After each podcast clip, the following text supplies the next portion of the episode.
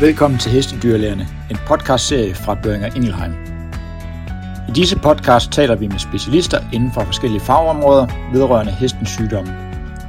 Alle har det til fælles, at de deler din og vores passion for heste.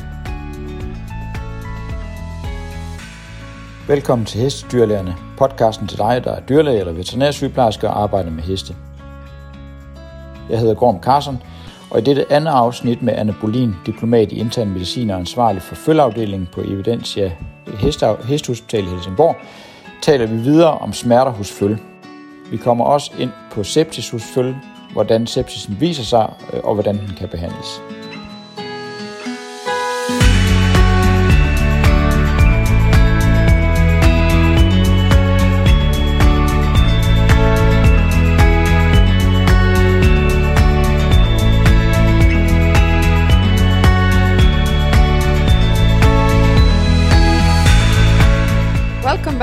Back to the podcast, Anna. Thank you. So, I wanted to dedicate some moments to talk about pain. Um, what are the challenges? We start with uh, diagnosing or discovering pain. What are the challenges when it comes to uh, recognizing pain in foals? Well, I think uh, obviously foals, or at least young foals, are new in the world. We don't really know them.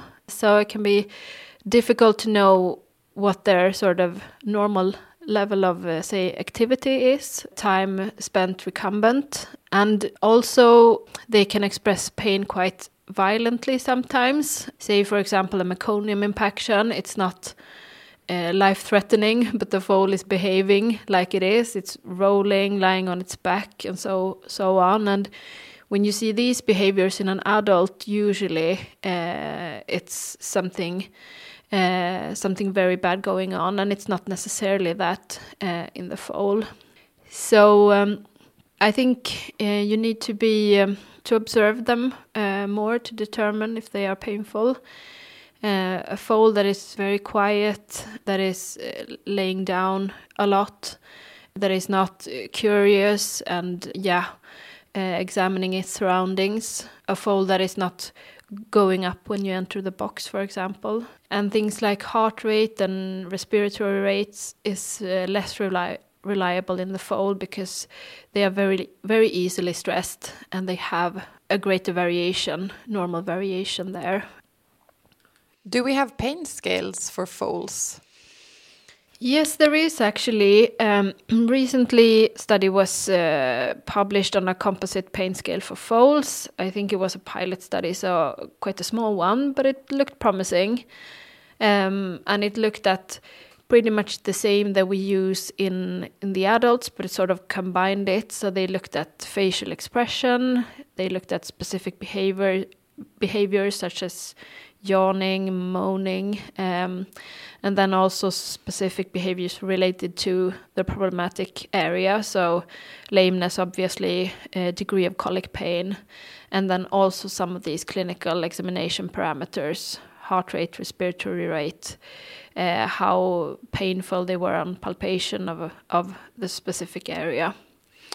So, um, uh, that's something you can use probably. Um, it's a bit more objective with these pain scoring systems, but I think it also takes more time.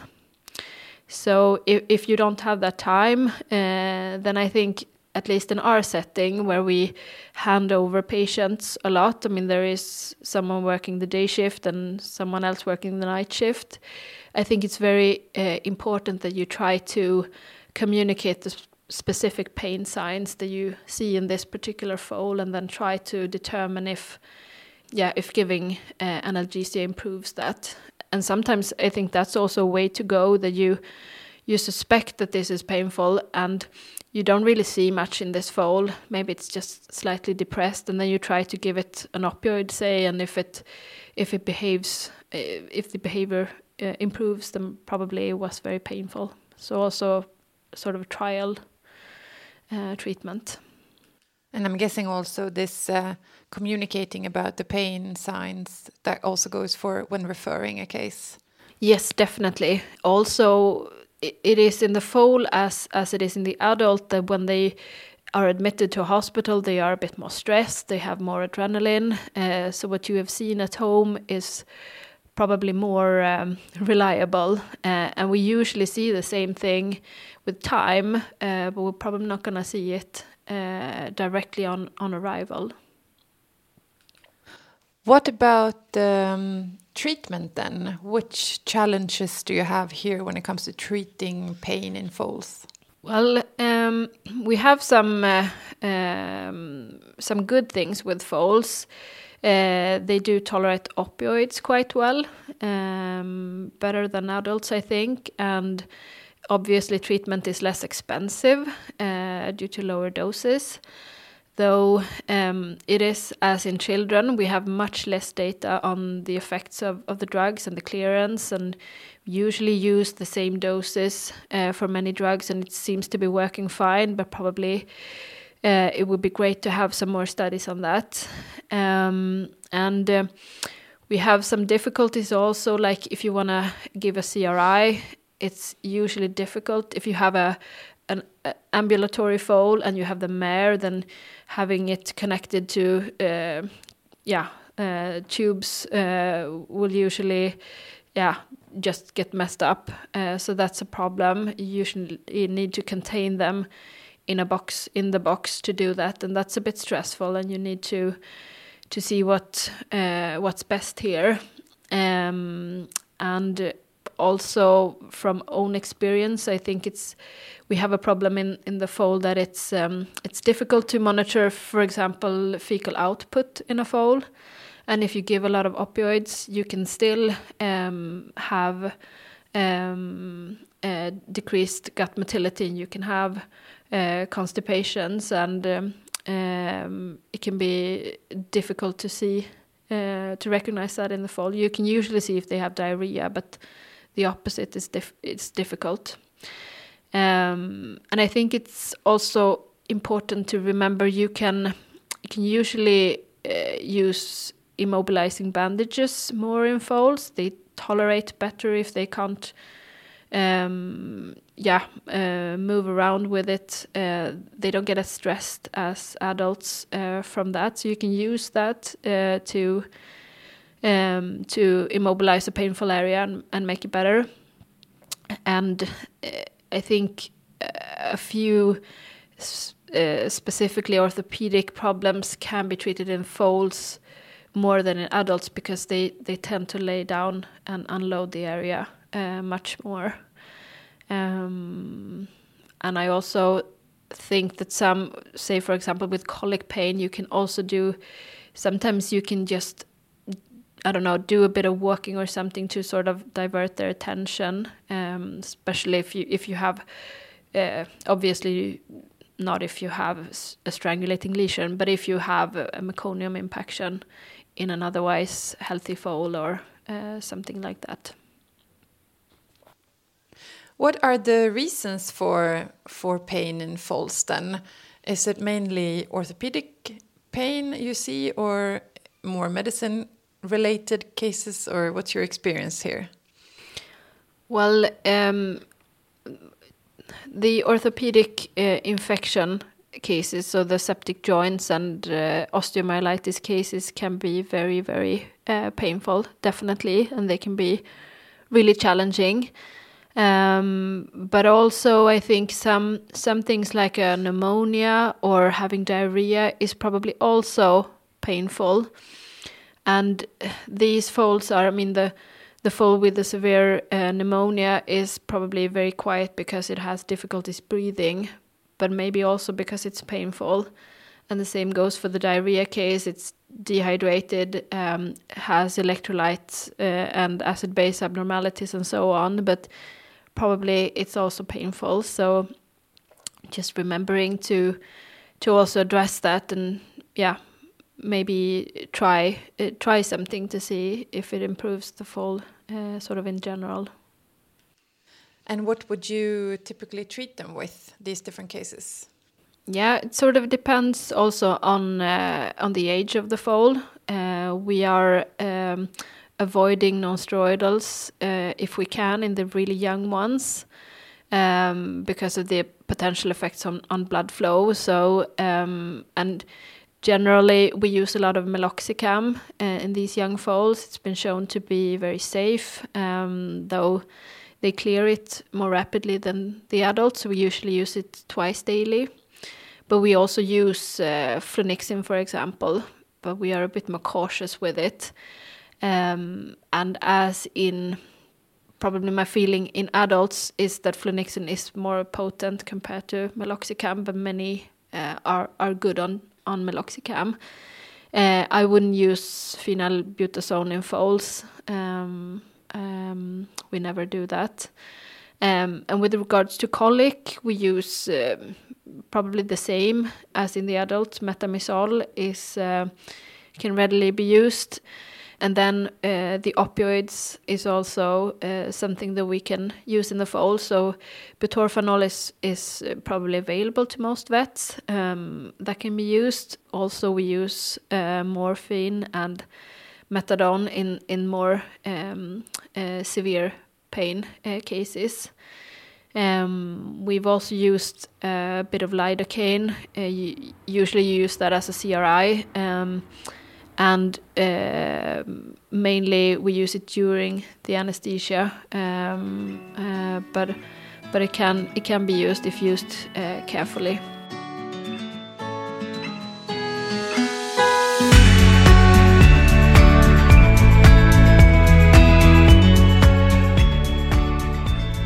Moving on then to what I'm guessing is, at least this time of year, the more common disease that you see in the foals, and that is sepsis.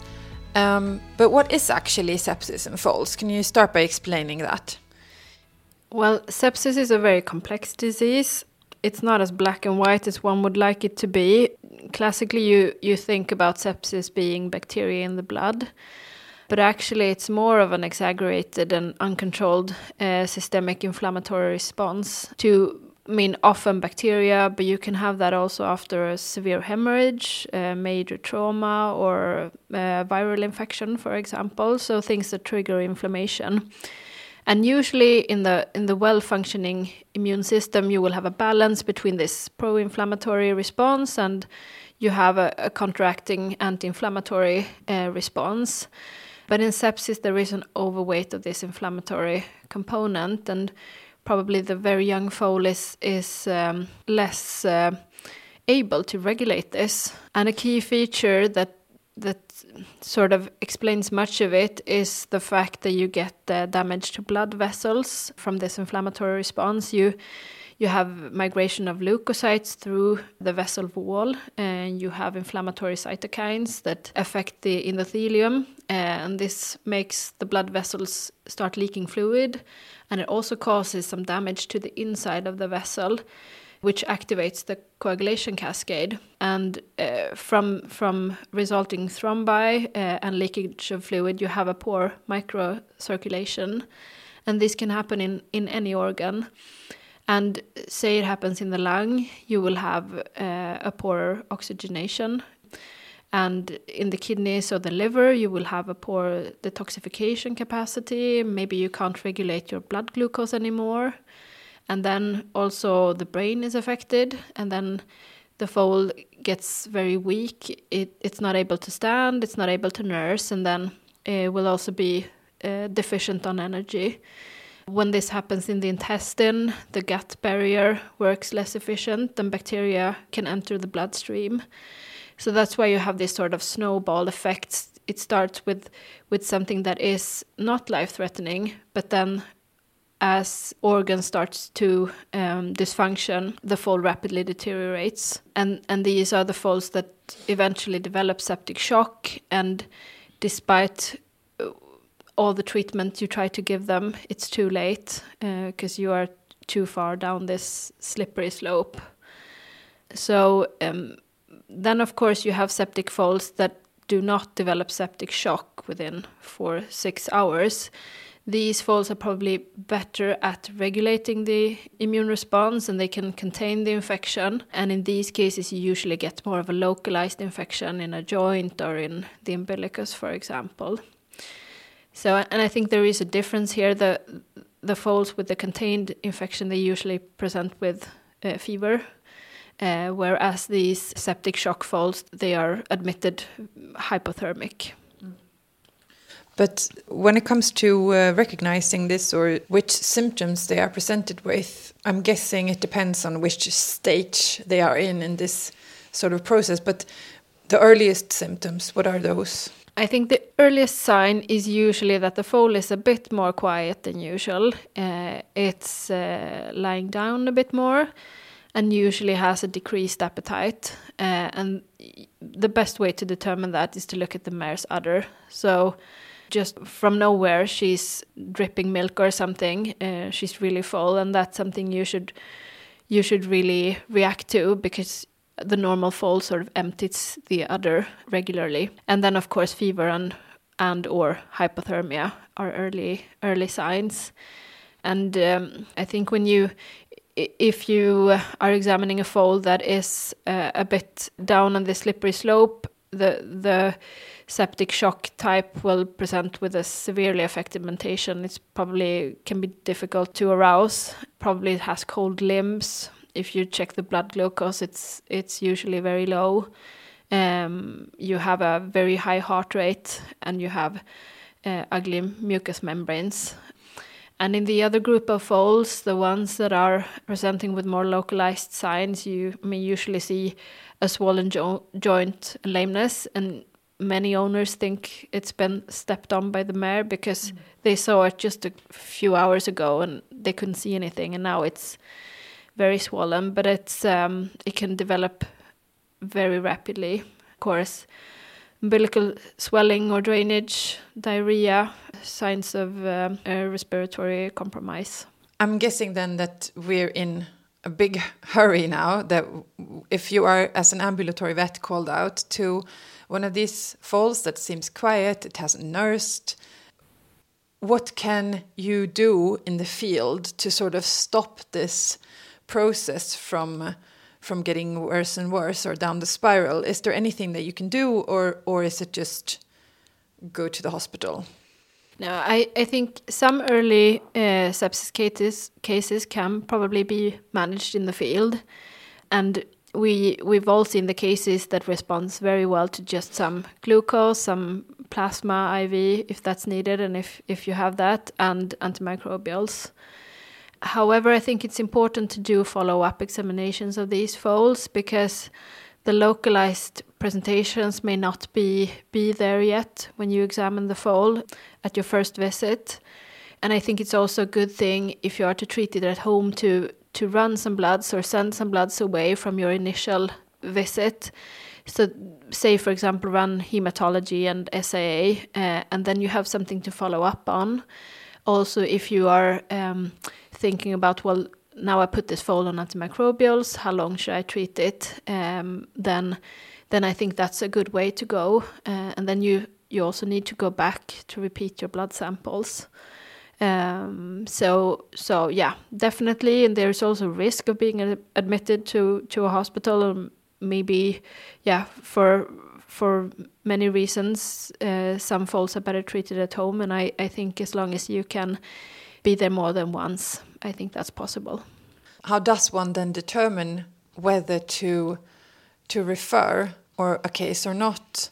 Like, what's the warning signs? Is it lack of and response to treatment or what's your opinion there yeah it's i mean it's hard to generalize as it also depends on i mean how often can you attend this foal in the field how can you monitor it how experienced is this owner how motivated is this owner but definitely if you have a foal that is not responding to fluid resuscitation so that is say you have a 50 kilo warm blood foal you've given it two or even three liters of IV ringers, um, and it's still cold. Uh, it has tacky mucous membranes. It doesn't really want to nurse. That foal is probably heading towards septic shock, so that one probably needs uh, referral ASAP.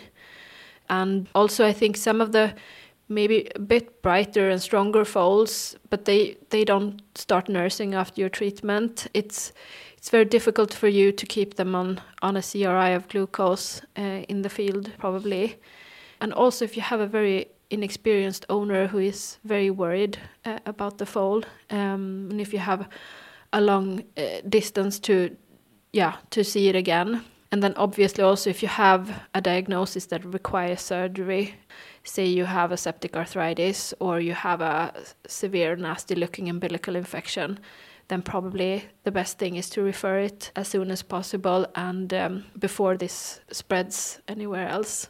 And of course, always give us a ring or the, the place where you're going to refer it to. Uh, but usually we would recommend you to put it on the antimicrobials that you have uh, before you send it. It's been um, shown there is very good evidence in people that administering antimicrobials within an hour of of, uh, of clinical signs makes a huge difference. So even if it's just intramuscular penicillin, that could probably make a difference.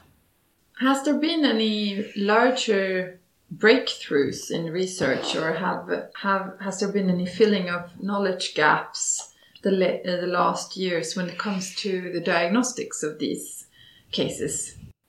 Yeah, it's always been a challenge to diagnose sepsis. Uh, it's it's not very difficult when they are in septic shock, but it's difficult in these early cases. So since the 80s, uh, people have really tried. There is uh, there is the the classical sepsis score and the modified sepsis score that has been developed. Uh, and this is a combination of historical data, uh, such as is the foal premature, was there uh, something abnormal with the placenta, um, clinical signs of the foals, uh, and also some blood values. Uh, and these uh, perform quite well, uh, but they're not very useful in the field where you can't get arterial blood gases, for example, or fibrinogen. So um, I think it's also important to know that uh, an experienced clinician can perform as good as as these scoring systems, and there has been some some newer.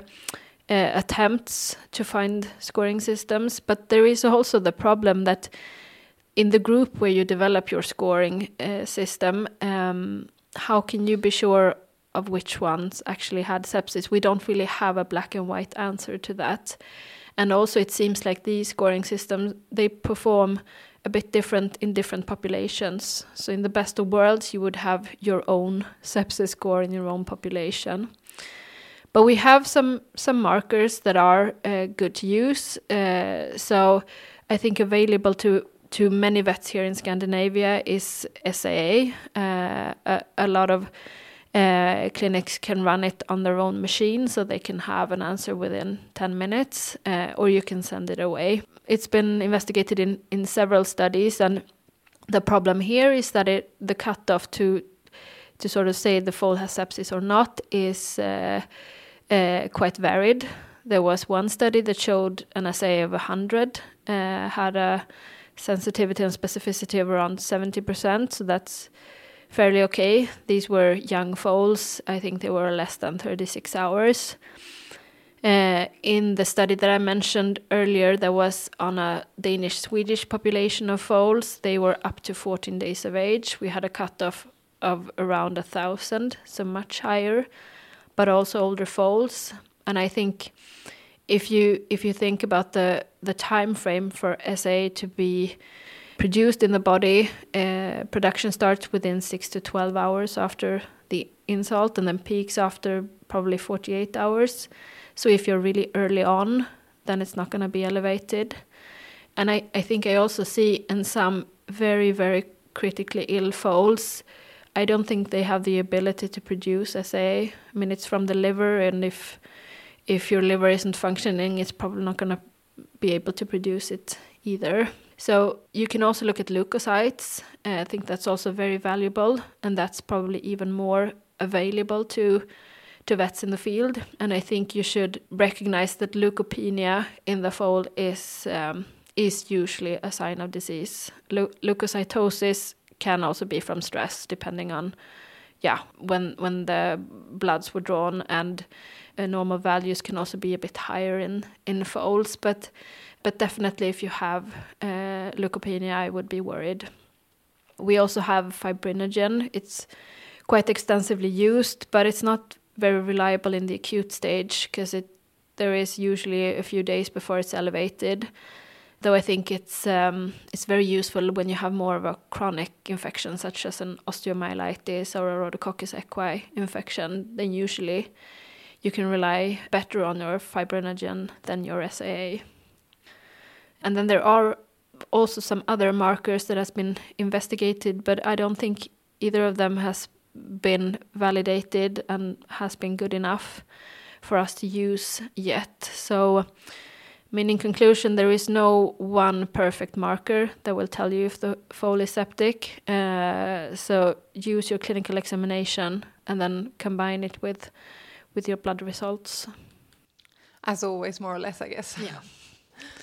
So, what about treatment then? Has there been any major breakthroughs when it comes to treatment? I mean, we talked about that more foals are actually be recovering today than than uh, 20 30 years ago um, and maybe that's due to better treatment um, and better diagnostics diagnostics as well i guess but what what's the news here well there are new uh, no new antimicrobials uh, obviously and that's usually not the problem. Uh, I looked back at our blood culture results just uh, a few years back, and uh, I mean, pretty much everything is sensitive to uh, penicillin and gentamicin that we use as the standard for, for septic foals. So, so that's not the issue.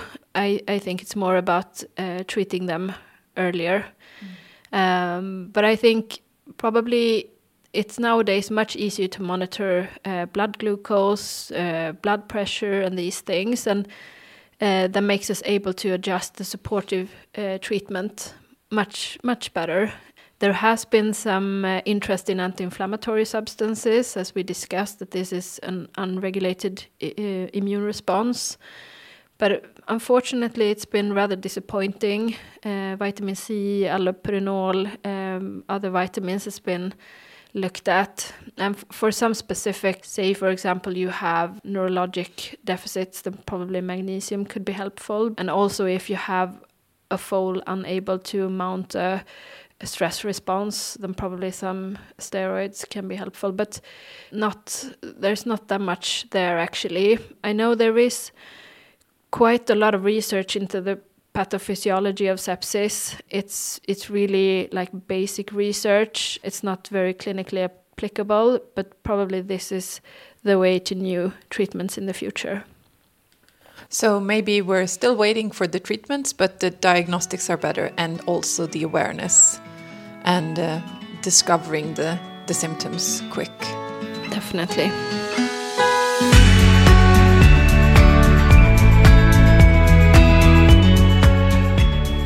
So, what would you say is the most important factor to to have success with the treatment of these foals? So, the most important factor I would say is probably time. So, probably it's education of the owners so that they can recognize that this foal is sick. And also, uh, I think it's important to remember that all of the nursing care that these foals need is also very, very important just in a foal with a pneumonia or a, a, premature foal with difficulties with oxygenation, just keeping it in a good sternal position makes a huge difference. And also keeping the foal dry to prevent umbilical problems, for example, and also being able to recognize small differences in uh, in the foal maybe it looks a bit more bloated. Maybe it's it has some problems with passing its meconium also. Um, um, so so I think that's very very important. And we also try to to have the mare with the foal in the box, even if. Um, if it may be in a little cage in the box, but to let her be there to be present also, I, I think that makes makes a huge difference for the foal to know that there is a a there that wants it to to stay alive. So, last but not least, the economy. I mean, this is a very cost intensive care and something that every owner, I guess, would have to to consider if they if they have a budget for, but also I'm guessing for the referral vet to be able to inform uh, their clients before sending in a referral case. So, so how much does it cost to to save one of these foals? Uh, if we think about a very sick septic foal, then I would expect this foal to, uh, yeah, that we need to give it plasma, for example, and that's uh, nowadays, yeah, I don't know, somewhere around 4,000 Swedish kroner per liter. And if you are unlucky, it needs three or four liters. Uh, so there you have probably 15,000. Uh, and then with with initial examination, you maybe have to do an ultrasound, uh, do some radiographs, uh, blood cultures, um, sample joints, and so on. That's probably also another fifteen thousand. Um, and then it really depends. Does this foal need a person to sit um, with it every hour? Do we need to feed it or, yeah, um, keep its IV fluids running? And it needs a, a lot of personnel as well. Then probably you are looking at somewhere around eighty to a hundred thousand but we've also seen the foals that recovers from initial treatment, treated for a few days with antimicrobials and monitored uh, with with some standard blood samples that go home for around maybe forty thousand. And then, of course, the sky is the limit if you want to continue with with things that needs multiple surgeries and so on. But usually they fit within the normal foal insurance that most owners have here in Sweden. Mm. If you want to just conclude or send your college a take home message when it comes to the care of these foals, what would it be? My take home message would be that you should rely on your clinical examination. If you think this foal is sick, then probably it is. And just think about the, the fact that uh, treating foals early improves uh, prognosis very much. And if you're not sure at your first visit, then I think you should revisit the patient. Short and concise, but we like that. Thank you so much, Anna, for joining us today on this podcast on foals. It's been very interesting. And good luck with the foal season starting. Oh, thank you. Tak fordi du lyttede til Hestedyrlærerne. Hvis du kan lide, hvad du hører, så glem ikke at trykke på abonner på din podcast-app, så går du ikke glip af nogle episoder. Du må også godt fortælle os, hvad du synes øh, ved at skrive en anmeldelse. Vi modtager også meget gerne tips om kommende gæster og emner, og vores kontaktoplysninger kan du finde i podcastbeskrivelsen. Vi høres ved snart.